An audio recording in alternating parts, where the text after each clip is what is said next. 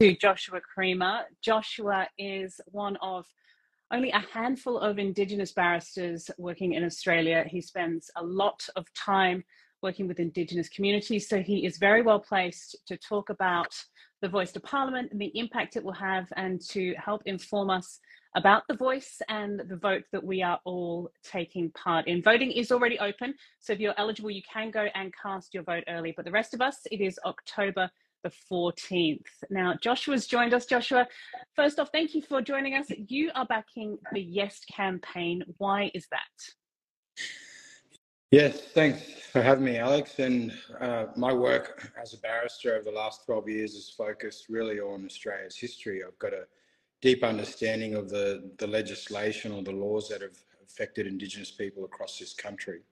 And I understand well how, um, through the protection legislation in the the 19, uh, 1800s right up until the mid 1970s, every aspect of Indigenous people's lives were controlled, uh, particularly in Queensland, where they lived, who they married, what, what they wore, uh, what level of education they could receive, what job they had. They had no autonomy of decision making. Uh, and really, that period has entrenched a lot of the disadvantage, the social and economic disadvantage we see today, because part of that legislation was people worked, but they weren't entitled to their wages as well. Uh, and so, looking at that history and seeing what this voice uh, proposal is, it's a really it's a minor one in some way. It's it's simply saying give us an opportunity as Aboriginal people to have a say in laws that affect us.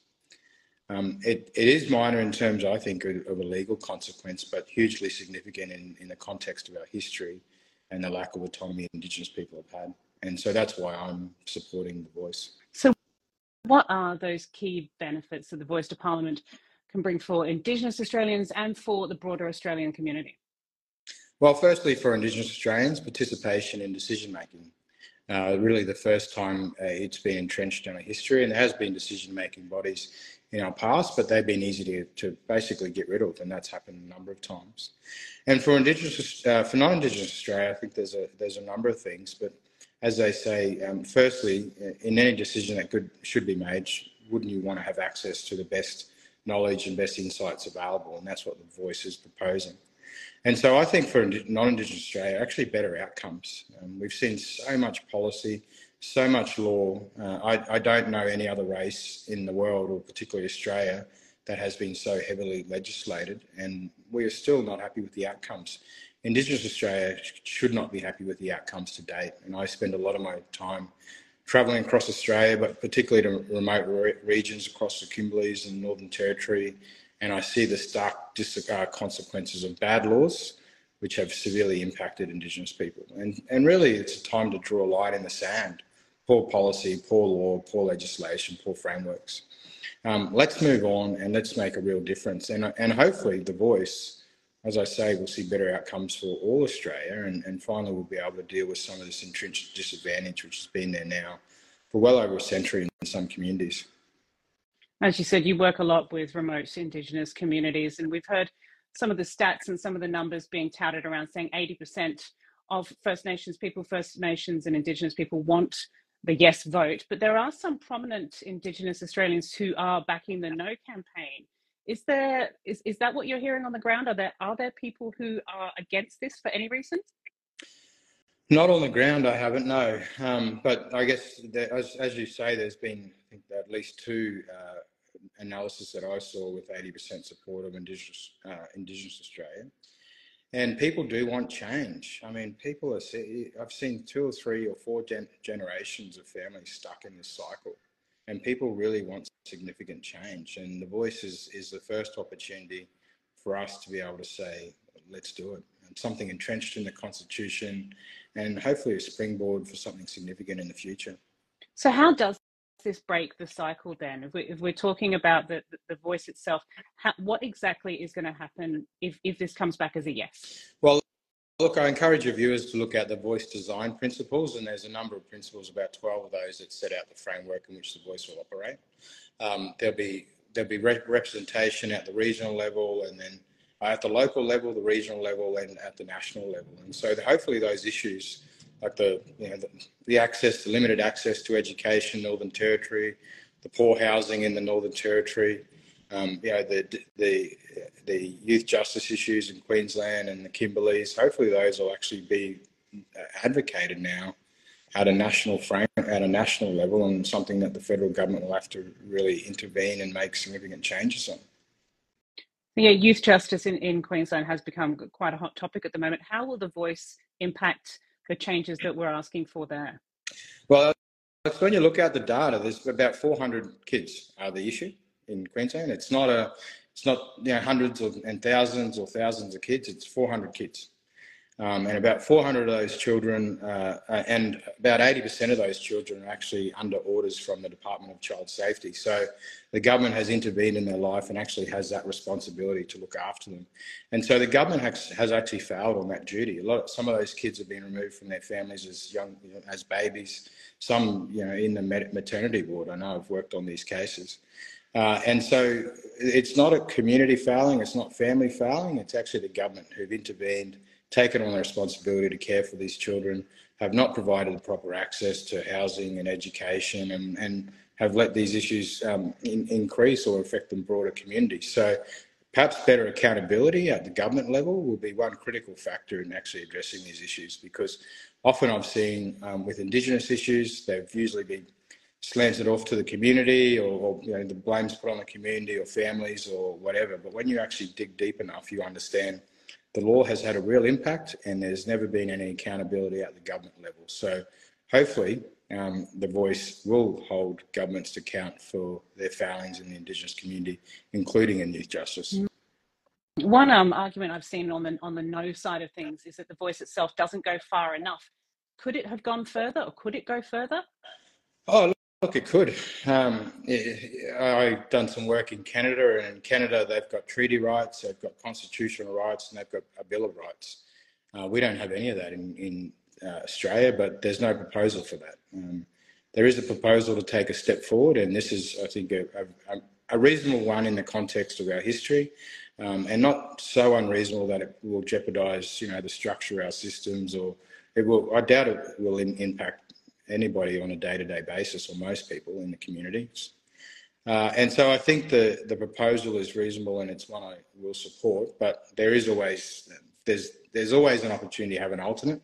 Um, there's always opportunities to look at, you know, what could we do differently, but none of those proposals have been solidified. And I just want to emphasise, um, this has been at least a 15-year process, and some of your viewers will know that this this proposal started with um, something that was put forward from John Howard around two, the 2007 election.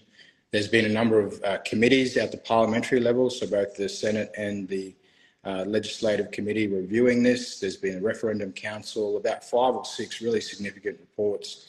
And so all those reports have landed to this conclusion. And so there might be other options out there somewhere, but um, a lot of research, a lot of work at the parliamentary level and from experts across Australia have gone into this proposal, and this is where they've landed. So, what happens then if the result comes back as a no after all that time, all that effort? If, if, if it's a no, is it a door completely closed to, like you say, moving forward to treaty and that kind of thing? I, I think it takes a lot of political bravery to do anything in the Indigenous space. I mean, you've just you've seen over the last couple of months. Uh, doesn't win a lot of votes. Uh, Indigenous people only three percent of the uh, the community. So that's you know not going to affect the outcome of an election.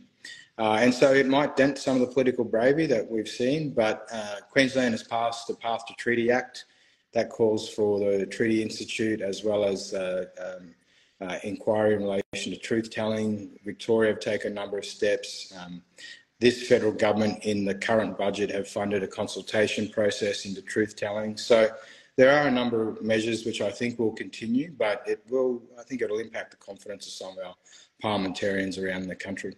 Yeah, it always gets messy when it becomes political, but has it surprised you how divisive it has been and how, how the argument has kind of swung?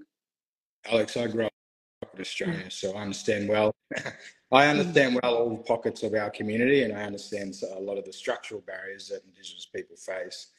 Uh, Look, it's hurtful actually to see some of the things that get said said about um, Aboriginal people and some of the things I've seen online, the, the memes and um, the um, things that have been put up recently. It, personally, it's hurtful, and I think it'll have an impact on a lot of Indigenous people who see those things.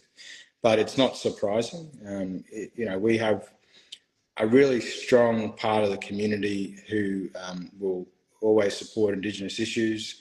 There's another part of the community that will always, I think, think rationally and want to um, make good, informed decisions, and ultimately will get to the point where they want to support issues like this. But there are segments of the community that um, just absolutely hate Indigenous people and do not want to see um, any advancement at all. Yeah. And that, that's that's really because of our history that we had a history where Indigenous people were considered inferior and, and just used for their labour, and so that's that's continued to entrench who we are. Yeah. There is um, an awful lot of misinformation out there, and, and things are getting very heated. But there are a lot of people who are still undecided and still don't really understand. So, what what would you say to them? What's what's the best thing that they can do, other than you know find someone like you to talk to and to try and un- understand on, on the many levels that you understand it on? Get informed. Um, the voice design principles. There's a lot of information out there. I'm involved with Griffith, Griffith University, and they publish a lot of non-biased information. You can search Griffith the Voice. I know SBS are putting both sides of information and both sides of the yes and no. Jump online, search Google, and find someone really reputable to give you that. Um, I've had the opportunity to read. There's 270 submissions made in the last uh, joint parliamentary uh, select committee in relation to this issue, and there's some of our top legal minds have um, and organisations have made submissions. So, um, Law Council of Australia, New South Wales Bar Association, um, Professor Anne Twomey. Uh, there's a lot of really um, highly respected people. Uh, another one, our former Chief Justice of High Court, Robert French, just spoke on it today at the National Press Club. There's a lot of information from reliable sources that's easy to access and you should have regard to. And, and all of those uh, organisations I've mentioned and individuals have supported the voice. Okay, Joshua, thank you. As Joshua says, if you are undecided, please do your research. You can find the links my Instagram and my stories, all to the voice. There's plenty of information out there from both sides of the campaign. There's no there's no lack of information, so there's no reason to be uninformed when you go to the polls. Polls, of course, are open at the moment. If you're eligible to vote early, do go and do so now. Otherwise, everyone else will be voting on October the 14th. Joshua Creamer, thank you so much for your time. Thanks, Alex. Take care.